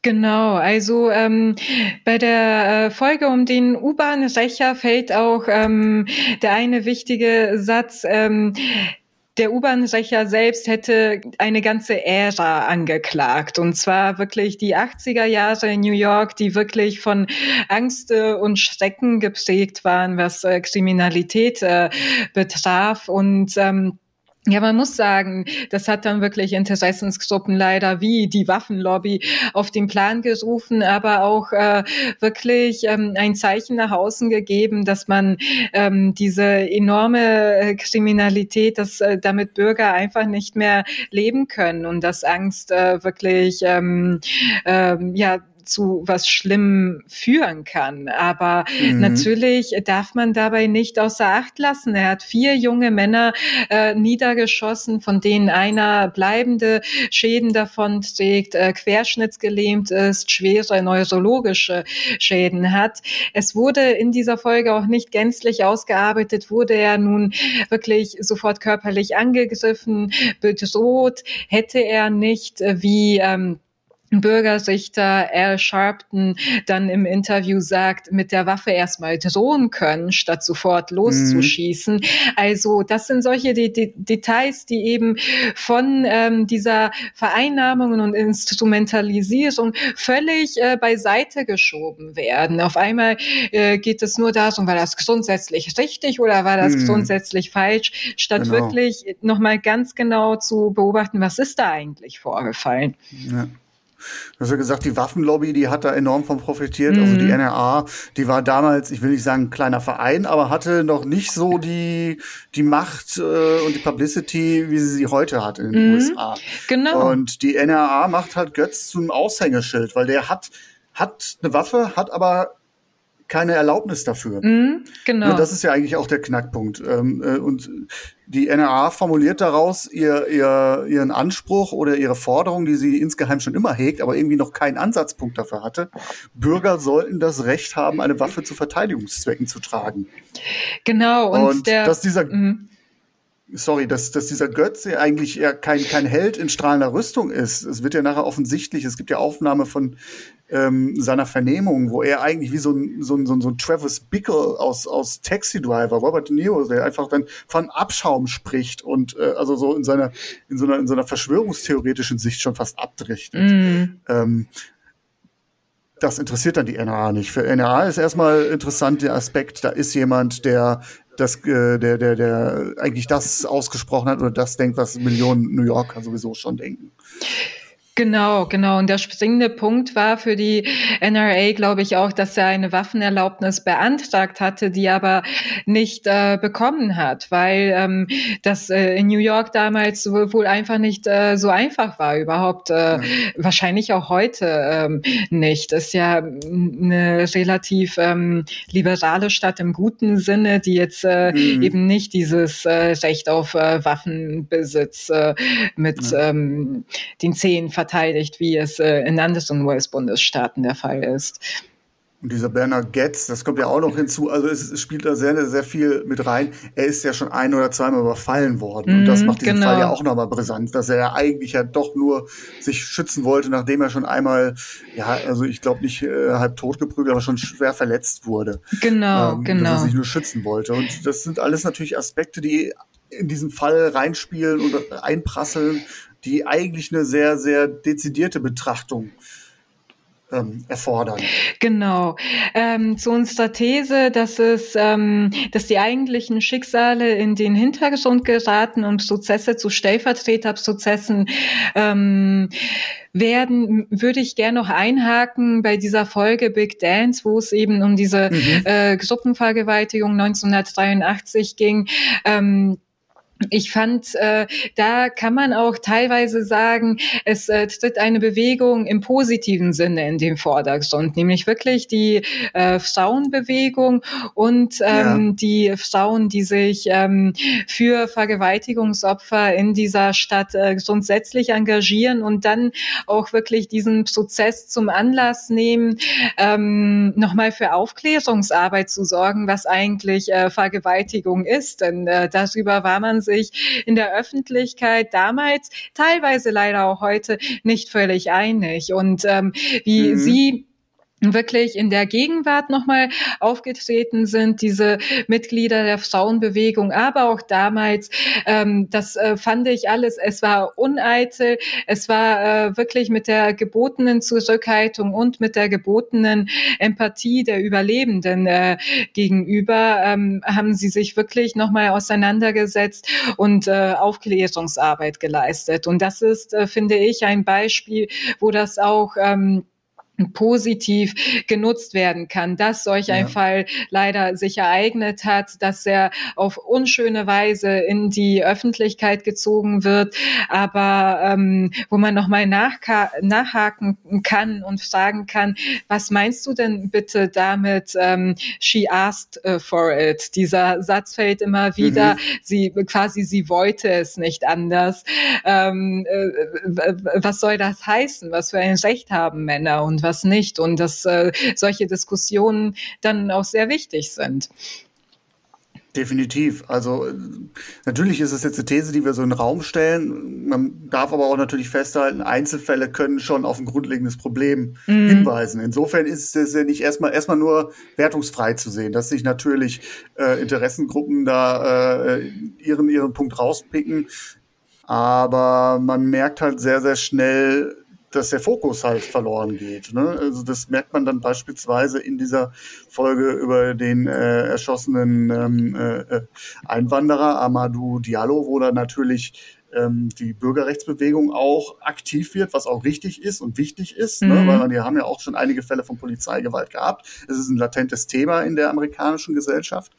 Ähm, aber auch diese vermeintlich gute Bewegung fängt ja an, sich zu ja, radikalisieren ist das falsche Wort, ähm, sich zu, zu, zu fanatisieren. Und man nutzt dann die Mutter als Aushängeschild dieser Bewegung, aber achtet gar nicht so richtig auf die Bedürfnisse dieses Falls. Und äh, ähm, äh, ah, spannt die Mutter so ein bisschen vor den Karren. So, ne? Ich, äh, die Mutter sagt ja nachher selbst auch so, ja, äh, sie ist ja auch eine Aktivistin. Ja. Ganz klar. Es kommt aber so zwischen den Zeilen hervor, so nach dem Motto so, äh, ob es jetzt ihrem Sohn geholfen hat, ähm, weiß sie auch nicht. Also sie, sie, sie, nutzt es quasi als Erbe. Ja. Ne, um ähm, ihren, den, den Tod ihres Sohnes nicht als sinnlos erscheinen zu lassen greift diese Energie von damals auf. Aber ich hatte Eine so den Eindruck, so richtig glücklich mit dem Verlauf war sie nicht. Natürlich nicht, weil leider äh, die äh, Polizisten auch alle freigesprochen wurden. Die Polizisten, hm. die 41 Schüsse auf einen Mann abgefeuert haben, äh, der nicht bewaffnet war, der nach seinem Schlüssel gegriffen hm. hat. Ähm, ja ich äh, so wie das die Episode dargestellt hat und nur davon möchte ich ausgehen, hatte ich jetzt nicht den Eindruck, dass sie, ähm, dass die äh, schwarzen Bürgerrechter um Al Sharpton herum ähm, Frau äh, Diallo ähm, wirklich ähm, ausgenutzt haben. Ich habe es nicht so empfunden, denn mhm. sie waren von Sie waren bei ihr vom Anfang bis zum Ende. Sie haben. Sie waren auch dabei, als äh, die Leiche ihres Sohnes nach Guinea überführt wurde und äh, waren da auch bei der Bestattungszeremonie dabei. Das sind ähm, Details, die nochmal sehr, sehr wichtig sind. Sie haben sie nicht mhm. allein gelassen, als sie quasi ähm, als äh, völlig Fremde nach New York gereist ist, nach ähm, also zweieinhalb Jahre ihren Sohn nicht gesehen hatte und am Ende erfahren hat, dass er ähm, getötet wurde, haben sie sie ähm, quasi mit betreut und ja natürlich auch äh, diesen Fall zu ihrem Fall ähm, gemacht und äh, damit ein Ex äh, Exempel statuieren wollen aber ich glaube mhm. nicht ähm, dass ähm, dabei wirklich der eigentliche Fall völlig aus äh, dem Interessenspunkt gerückt ist und die Frage mhm. ist natürlich wieso wurde der Fall dann verloren und darauf wird in dieser Episode in dieser Episode wird ein Grund gegeben ähm, die Mutter von Amadou Diallo wurde vom ähm, Anwalt nicht in den ähm, Zeugenstand gerufen. Natürlich, sie war nicht Zeugin, mhm.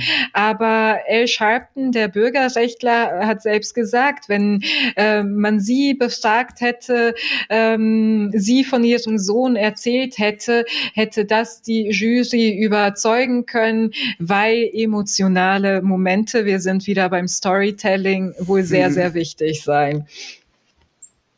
Ja, ich, ich habe einen Satz in den Ohren von äh, Mama Diallo und sie sagte so, ähm, sie hatte das Gefühl, dass die Geschichte ihres Sohnes nicht erzählt wurde. Ja. Und das spielt auch damit rein, du hast recht, ähm, sie ist nicht im Zeugenstand und konnte ihre Geschichte nicht, nicht, nicht vor Gericht erzählen. Ich hatte aber auch so den, den, so ist es zumindest bei mir jetzt angekommen, so den Eindruck, dass sie das Gefühl hatte, dass damals, ähm, als die Geschichte hochkochte, die Geschichte nicht wirklich erzählt worden ist. Mhm. Und dass diese Folge jetzt nachträglich irgendwie so auch als, als Wiedergutmachung ähm, oder? Ja, nicht Wiedergutmachung, sondern als ähm, man, man holt ein Versäumnis nach. Mhm. So habe ich das, so wirkt es so ein bisschen auf mich. Ja. Ja, aber äh, das, das spiegelt ja schon wieder äh, echt ne, auch wieder, dass halt so diese, diese ganzen ähm, Kräfte, die da einwirken, auch sehr, sehr zwiespältig äh, zu sehen sind. Ne? Mhm. Ne? Dass, dass äh, es nicht die eine Wahrheit gibt und die Wahrheiten sich auch ähm, drehen können. Ne? Wir, wir, wir haben ganz klar einen Zeitgeist. Ähm, am Ende der Fälle wird auch manchmal klar, okay, es gab einen zweiten Proze äh, Prozess, auch im Fall Götz beispielsweise, mhm. ein Zivilprozess, der nachgelagert war, mehrere Jahre später stattgefunden hat, da war das ein Klima ganz anderes, äh, die Voraussetzungen andere und da musste dann Götz, ähm, äh, wurde Götz dann zur Rechenschaft gezogen, mm. musste dann Geld bezahlen, was er natürlich nicht hatte. Also insofern äh, ist die Frage, ob es dann wirklich Gerechtigkeit ist, aber ähm, das spielt halt auch eine Rolle und um vielleicht zur nächsten und vierten These überzugehen. Wir haben vieles schon angesprochen. Ich würde es eigentlich jetzt nur noch mal so zusammenfassen wollen. Für Gerechtigkeit gibt es keine objektiven Gradmesser. Gerechtigkeit ist halt von vielen unterschiedlichen Faktoren abhängig. Und wir haben ja schon einige genannt. Die Publicity, die Geschichte, die erzählt wird, der Ort der Verhandlungen, das ist uns bei äh, Amadou Diallo mhm. ähm, äh, vorgekommen, die Zusammensetzung der Jury, das hatten wir auch schon Ne? Also ist jetzt die Jury eher konservativ äh, oder eher liberal mhm. eingestellt? Äh, wie ist der Background? Äh, welche, welche Nationalitäten oder beziehungsweise welche Herkunft steckt dahinter? Die Auswahl der Anwälte, was ich sehr, sehr spannend fand. Also das wir haben ja gesagt, Anwälte sind die Stars und wie in, du hast gerade diese Sportbericht mit Metapher so ja. ähm, reingebracht. Es ist dann wie, wie in der Fußballmannschaft, du stellst ja auch für den besten Gegner äh, die beste Mannschaft auf und auf der Position, du weißt jetzt, okay, der Gegenspieler hat jetzt äh, zwei hochgewachsene Manndecker, dann nimmst du natürlich dann einen flinken Stürmer, so beispielsweise. Mm. In dieser Scrooge-Folge, da ist ein Prozess in den Südstaaten und sie nehmen dann quasi ein Local Hero, also äh, das ist keine große Nummer, dieser Anwalt, mhm. aber er ist von vor Ort ein äh, Local Hero, der die Sprache der Leute vor Ort spricht und ähm, die Idee war natürlich, wenn man jetzt einen frisch Studierten aus Harvard nimmt oder so, der erreicht die Leute nicht. Ganz genau. Ja, war ein wichtiger Faktor. Ja, ansonsten, ähm, ja, Entertainment-Faktor haben wir schon ausführlich besprochen. Ähm, der Zeitgeist, den hatten wir jetzt gerade eben, dass der natürlich auch ähm, mit reinspielt, gerade jetzt in diesem Fall Big Dance, ähm, wo, wo wirklich ich erschüttert da saß mm. und dann wird dann ein Stimmungsbild aufgenommen und da sitzt, dann hat man die eine Hälfte, die sagte, das Schwein, äh, die Schweine müssen natürlich verknackt werden.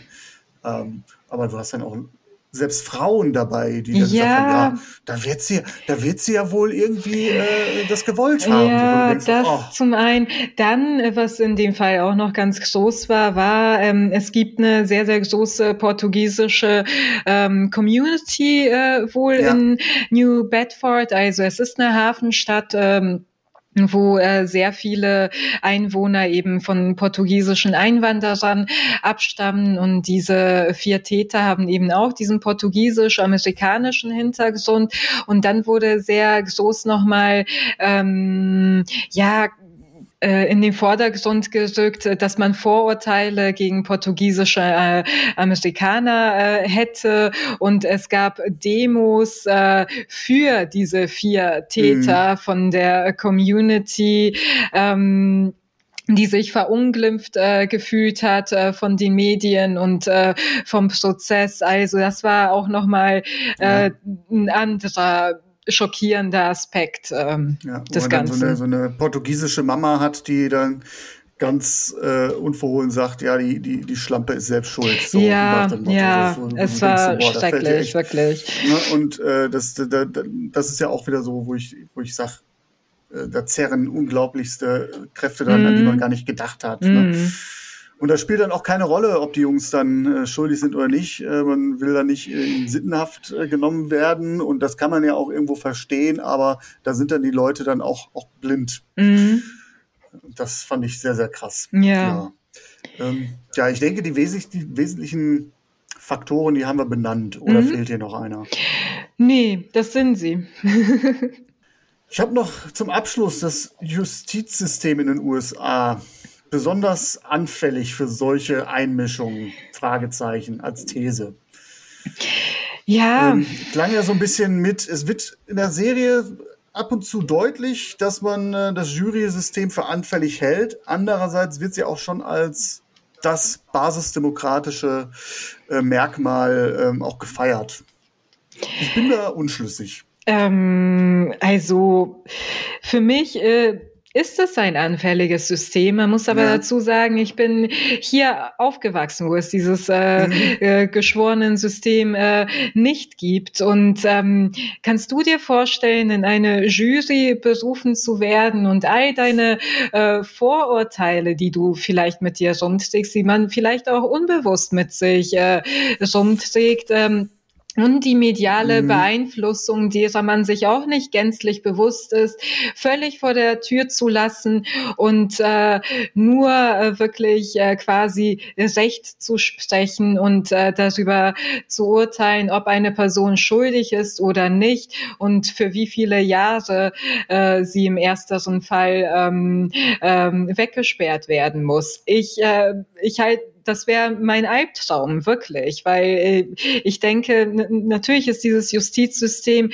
so anfällig, wie wir anfällig sind mhm. für ähm, nicht nur mediale Beeinflussung, sondern auch wirklich äh, Vorurteile, die durch äh, private Erfahrungen äh, entstanden sind und auch ein ja dauerndes Changieren von Ansichten und Meinungen. Ja. Du, ich bin äh, eigentlich ein Anhänger von Neutralität äh, und gleichzeitig bin ich auch jemand, der, wenn er keine Ahnung hat, dann doch äh, ähm, sagt, okay, da halte ich mich jetzt mal erstmal raus und bild mir mein Urteil. Und wenn wir jetzt gerade mal in einem amerikanischen System sind, da ist es schon so, da gibt es ja nicht so wie im, im deutschen Recht so diese äh, unterschiedlichen Fachgerichte. Ne? Also mm. du kannst ja als Jurymitglied ja schon äh, in Mordfall reinberufen werden oder mm. äh, ein Wirtschafts ähm, äh, äh, Verbrechen, das spielt keine Geige. Und wenn ich wüsste, dass ich jetzt mich mit solchen Sachen auseinandersetzen müsste, um dann ein Recht zu sprechen, würde ich erstmal Nein sagen. Andererseits hat das System ja auch schon so, also diese, diese Vorteile, die es hat, ist, es soll ja schon der Willkür der Regierung vorbeugen. Und ähm, die Fehleranfälligkeit meines, meines Urteils, ne, weil ich jetzt keine Ahnung habe, soll ja dadurch ausgeglichen werden, dass ich da noch elf andere Leute um mich herum habe.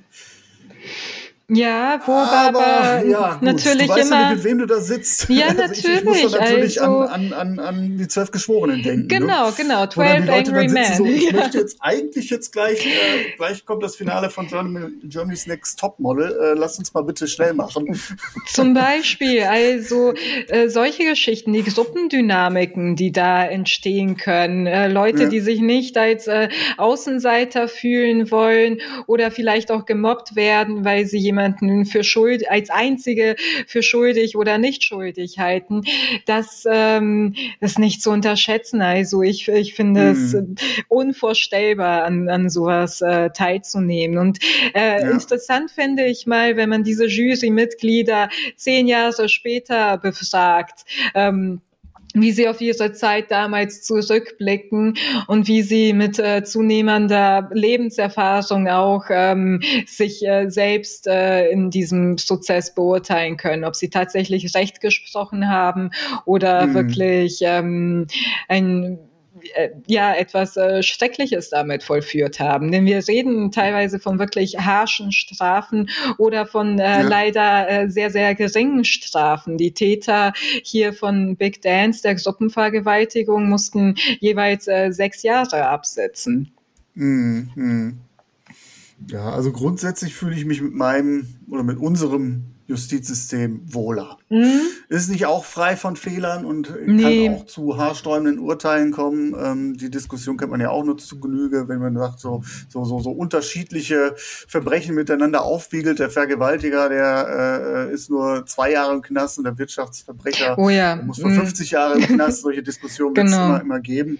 Ähm, aber ich glaube, mir wäre wohler, wenn es wirklich auch ähm, objektive Kriterien gibt, um, um Gerechtigkeit herzustellen.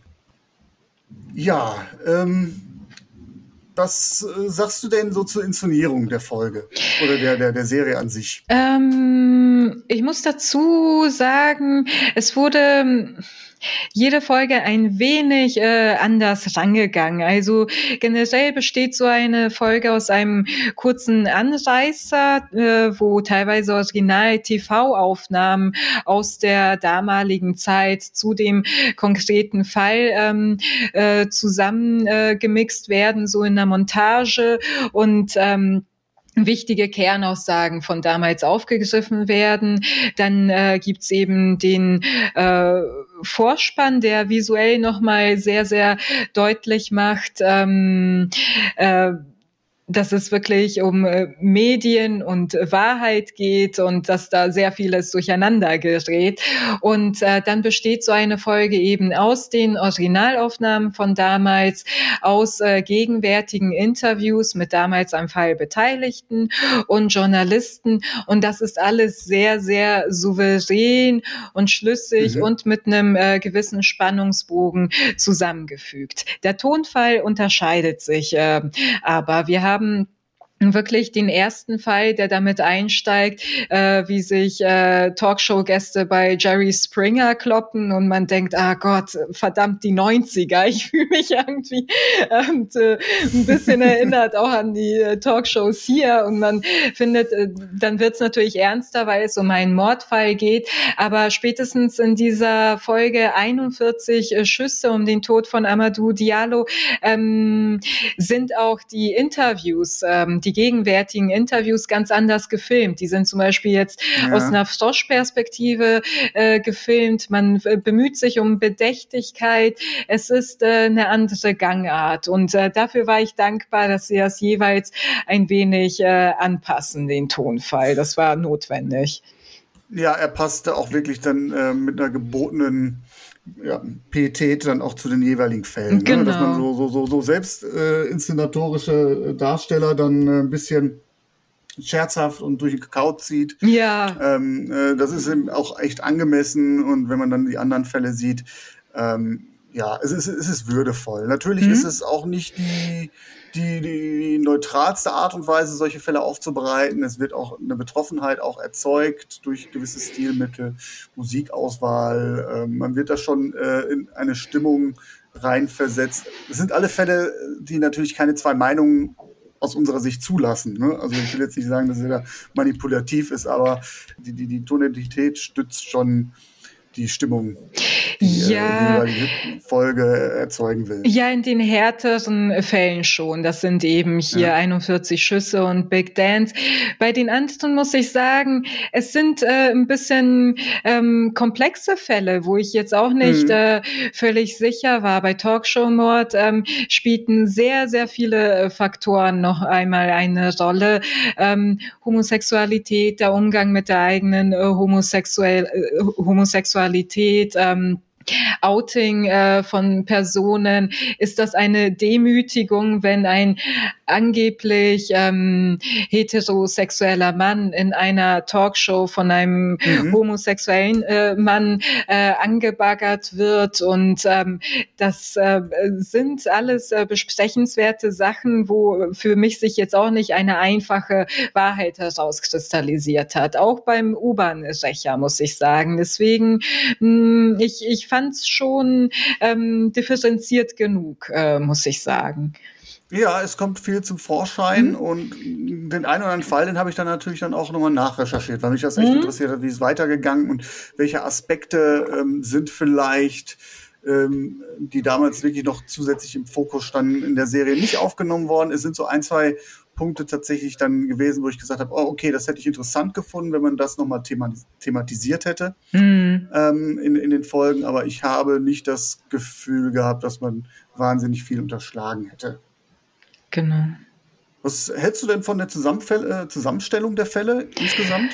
Insgesamt also, ähm, ich kannte sie alle nicht, äh, deswegen und ich fand's äh, abwechslungsreich genug. Wir hatten ja schon am Anfang mhm. gesagt, diese letzte Folge Blago, äh, da erfährt man auch nichts mehr, was man nicht schon in König Richard äh, erfahren hat bezüglich wirklich äh, der medialen Aufmerksamkeit für Korruptionsfälle und wie Medien äh, genutzt werden. Ähm, aber trotzdem war sie ein guter Abschluss und ähm, ich fand es auf jeden Fall ab abwechslungsreich genug und ähm, das jeweilige Zeitkolorit ist einfach interessant. Es reicht wirklich von ja. den frühen 80ern bis in die späten Nullerjahre und ähm, es ist äh, interessant, ähm, sich das nochmal anzuschauen, was sich geändert hat äh, in diesen Zeiten, was Medien äh, betrifft und äh, was nicht so, welche Stories immer noch ziehen, solche Geschichten. Mhm. Ja, ich fand, fand, fand, fand auch, dass man äh, da doch viel mitnehmen konnte, dass es Fälle waren, die man noch nicht zigmal vorgekaut bekommen hat. Ich sagte ja eingangs, man erwartet ja sowas wie O.J. Simpson. Mhm. Ähm, äh, wichtig, dass es nicht vorkommt, dass man gesagt hat, auf dieses Zugpferd verzichten wir, weil es auch äh, schon echt oft Thema war. Ähm, es sind zum Teil sehr amerikanische Themen, ähm, wo ich anfangs so ein bisschen Befürchtung hatte, ähm, da könnte es mich ein bisschen verlieren. Mhm, ne? Also genau. gerade diese Blago-Geschichte ist schon so, dass ich sage, ähm, für mich war das noch eine Geschichte unter ferner Liefen. Ähm, aber die Befürchtung hat sich nicht ganz bestätigt. Wir starten mit einem Talkshow-Mord äh, für jemanden, das hast du ja gerade auch so anklingen lassen, der in den 90ern äh, Medien konsumiert hat, der weiß, worum es geht. Ne? Es ist nachvollziehbar, holt einen halt ab. Ähm, diese Diskussion haben wir ja, wenn ja, vielleicht jetzt nicht zu Talkshow-Zeiten aktiv, aber dann äh, mit, mit Big Brother und Co. dann auch geführt. Ne? Also mm. wo, was, was wird da eigentlich in den Medien fabriziert? Welch, welcher Voyeurismus wird da getriggert? Mm. Ähm, auch die Geschichte um äh, Vergewaltigungsprozess und äh, Rassismus-Themen sind natürlich wichtige Themen. Da muss man jetzt nicht äh, äh, Vorwissen mitbringen. Ne? Das äh, stimmt schon. Fand ich aber gut, dass ähm, es wirklich Fälle waren, die man vorher nicht kannte. Der mhm. prominenteste Fall war dieser Götz-Fall, ähm, der äh, durchaus in den USA Inspiration in der oder, oder Spuren auch in der Popkultur hinterlassen hat. Ähm, ich musste direkt an äh, äh, We Didn't Start the Fire von Billy Joel denken. Ja, das habe ich hinterher gelesen, dass das eine Songzeile dazu ich glaub, ist. Ich glaube, der Song, der Song wird auch einge, einge, eingespiült für einen kurzen ja. Moment, wenn ich es jetzt richtig in Erinnerung habe. Ich hatte danach zwei Tage erstmal diesen Ohrwurm okay. drin. Aber auch im filmischen Bereich, ähm, der Götz, die Götzfigur äh, stand Pate für Michael Douglas in Falling Down wohl. Mhm. Und eine eine Referenz, da hast du mich im Vorgespräch äh, mit, den, äh, mit den Augen drauf gestoßen. Genau. Möchte ich dir auch gerne den Vortritt lassen. Ach, vielen Dank. Äh, der Joker natürlich. Also äh, letztes Jahr erschienen von Todd Phillips. Da gibt es eben diese eine äh, Szene, wo ähm, Joaquin äh, Phoenix in der U-Bahn von vier Wall Street ähm, Heinis äh, belagert äh, wird und äh, bedroht wird und er sie dann eben mit äh, Schüssen niederstreckt. Und das war in den USA war der Götzfall anscheinend immer noch so äh, präsent, dass das ähm, einer der Punkte war, wo Joker äh, heiß diskutiert wurde. Es war eher ein Fall mhm. über den, äh, ein Film über den sehr viel diskutiert wurde. Aber einigen rechten Medien hat auch nicht gepasst, dass äh, aus den vier schwarzen Jugendlichen äh, im realen Fall vier weiße ähm, junge äh, mhm. Wall Street ähm, Händler äh, wurden ähm, und ich glaube, andere fanden es schlimm, dass überhaupt darauf rekurriert wurde, weil eigentlich spielt doch Joker in Gotham City und so.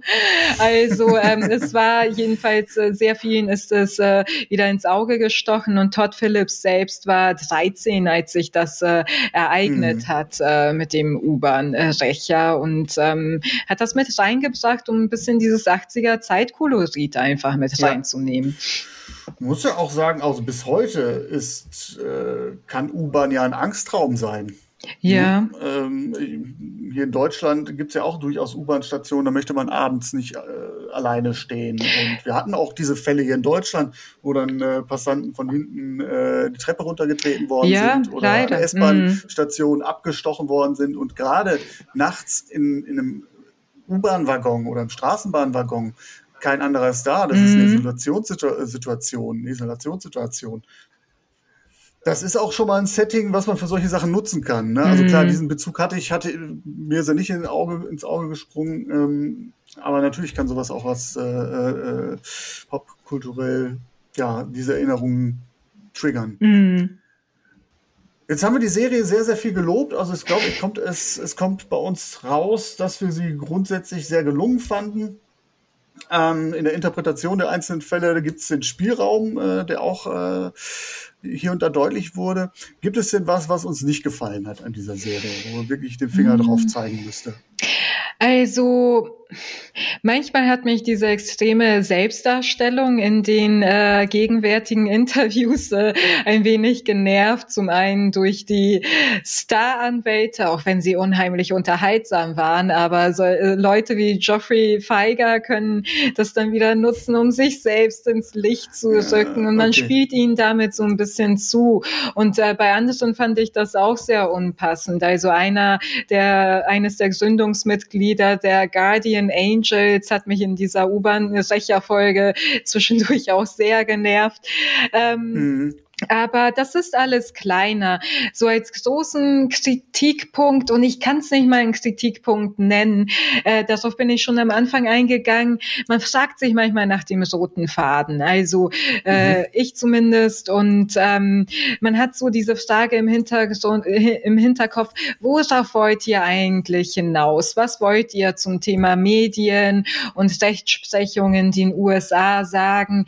Dann wiederum finde ich, es ist ist etwas, ähm, ich finde es ganz gut, wenn so eine Doku-Serie einem nicht irgendwie fertige Antworten und Thesen liefert, sondern äh, man sich selbst äh, dazu Gedanken machen muss. Von daher finde ich das eher positiv im Nachhinein, dass sie ähm, diese Fälle sehr, sehr differenziert aufzieht, differenziert betrachtet, nur etwas äh, mehr Tiefgang zum Punkt äh, Storytelling und äh, mhm. woher das alles äh, kommt, hätte ich mir gewünscht.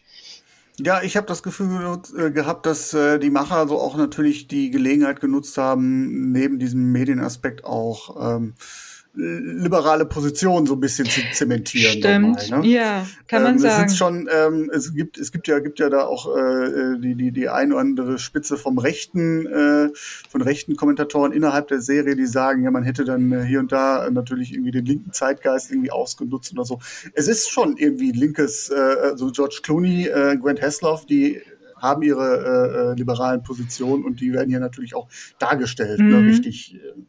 Ähm, von daher ähm, ist sie gar nicht so ganz objektiv. Nein. Ne, wenn man es jetzt mal so richtig, richtig, sie bezieht schon Stellung und das ist jetzt kein Kritikpunkt, aber natürlich so, so, so eine Frage nach dem Mechanismus. Ich finde, diese Doku-Serie ähm, ist schon eine Variante des Dramas, äh, den sie aufde äh, das sie aufdecken will. Ne? Also sie spielt ja auch mit Einzelschicksalen. Sie bezieht ins Film daraus, dass es diese Fälle wirklich gegeben hat. Ja. Und, ähm, es ist dann, äh, aber da, da ist dann die Frage, das Medium Film, äh, ist es nicht per se voyeuristisch? Ähm, das ist dann so eine, ja. so eine Meta, Meta-Diskussion, die man natürlich führen kann. Ja, ähm, kann man sagen. Sie, hat, sie arbeitet klar mit Spannungsbögen und mhm. so.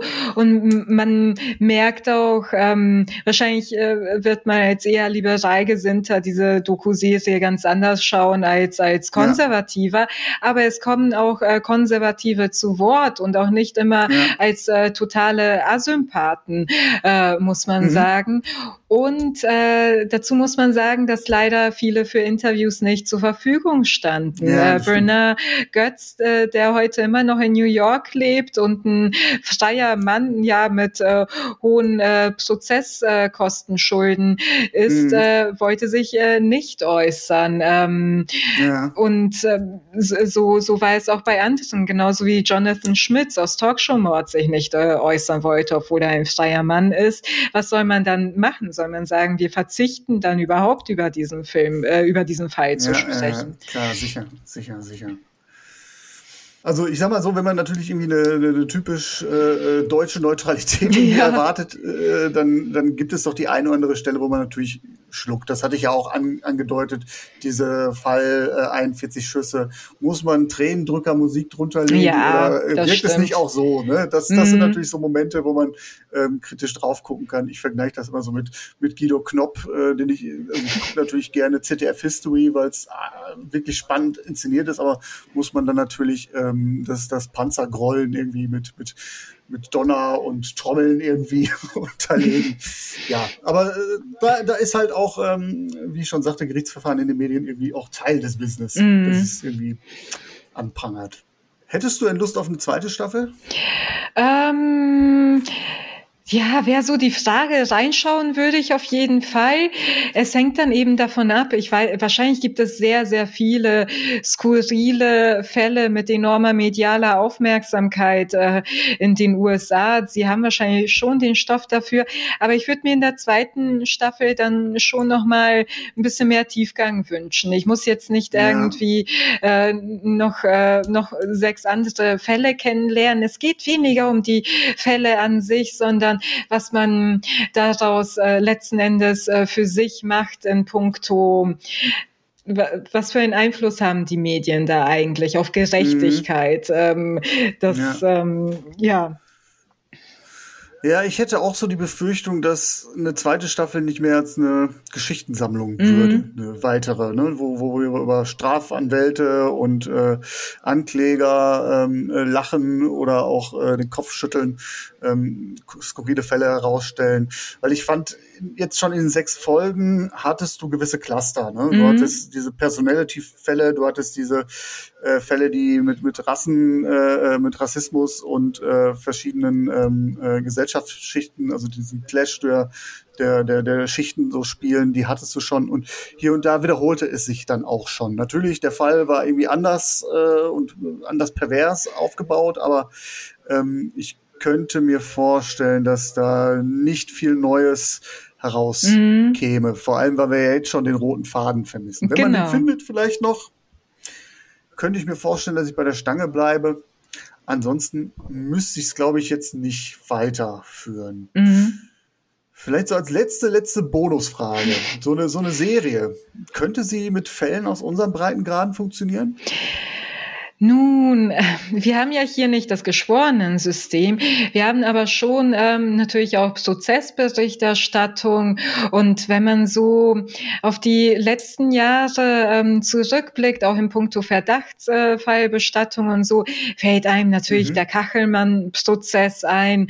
Äh, einem fällt auch ähm, dieser Prozess ähm, gegen Gina Lisa Lofink ein, wegen falscher ja. Verdächtigung äh, zweier Männer und ähm, der Justizirrtum um Gustl Molat damals, natürlich auch ja. der NSU-Prozess. Man Den muss gedacht, ja. genau, man muss pro Fall aber wirklich aufarbeiten, welche Rolle hatten die Medien, teilweise auch eine positive Rolle, ne? Äh, mhm. und äh, sind ihre Aufgabe ähm, nachgekommen, das wirklich äh, für eine breite Diskussion zu öffnen. Es wäre, es wären Fälle da, ähm, es wären aber unterschiedliche ähm, ganz unterschiedliche Urteile über die Medien. Also wir haben hier nicht diesen extremen Storytelling-Aspekt. Es wäre wenn ein roter Faden dabei wäre, wäre nochmal ganz anders als der angedeutete in ähm, Trial by Media.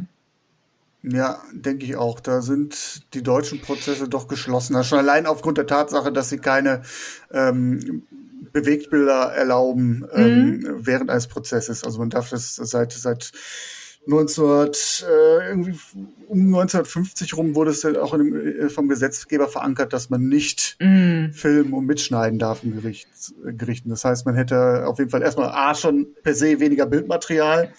Ähm, das äh, stimmt, also kein ja. unmittelbares Material und von daher könnte man sich auf Justizirrtümer fokussieren. Mir fällt da beispielsweise dieser Fall noch ein, wo es darum ging, ähm, äh, wie hieß der Junge, der Jakob Metzler, Metz, der, der, der hm. Junge, der entführt worden ist, wo glaube, die ja. Polizei den ja. Entführer äh, mit, Poli äh, mit, mit Gewalt ähm, äh, äh, das Geständnis entlockt hat oder beziehungsweise den, den, den Ort, wo dann leider mm. die hm. Leiche auch gefunden worden ist, verraten hat. Solche, solche Geschichten könnte man erzählen. Man könnte es dann aber wahrscheinlich nicht Gerichtsverfahren in den Medien. Nee, nennen, es wäre dann einfach so eine. spektakulärsten deutschen. Oh Gott, auf gar keinen Fall. So ein Titel bitte. In den Medien ist, vielleicht äh, eine kleine Rolle gespielt Absolut schrecklich als Titel. Aber ähm, es wäre dann eben, es wäre eine True Crime äh, einfach ja, nur. Diese, genau. dieses mhm. ähm, Zusammenwirken ist nicht so stark da, aber der Kachelmann-Prozess, mit dem steht und fällt viel. Also vor allem wie ja. nach äh, Prozess Prozessende dann Kachelmann nochmal äh, gegen äh, Axel Springer vorgegangen ist.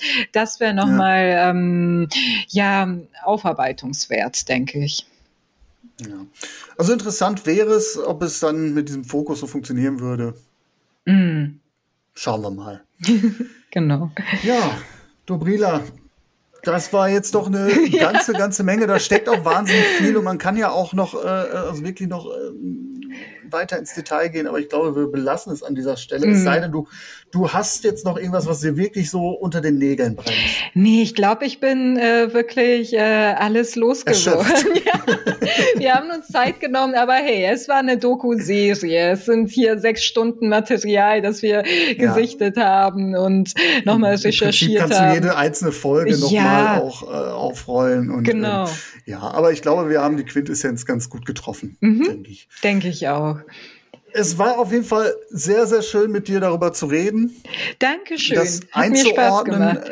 Ja, mir wahnsinnig, wahnsinnig viel Spaß und äh, auch, auch Dankeschön, dass du mich so ein bisschen angestupst hast, diese Serie zu schauen. Ich glaube, ähm, am Ende des Jahres, wenn ich so meine, meine Watchlist mal gucke, dann wird mir das doch noch irgendwie in Erinnerung bleiben, weil es sind tatsächlich auch Momente dabei gewesen. Mm. Die werde ich, glaube ich, nicht, nicht, nicht vergessen. Mm. So, äh, Ob es jetzt dieser Fall Big Dance war oder die Art und Weise, wie diese Anwälte sich da gebärden. Ja. Das ist, das, das bleibt, das mm. bleibt.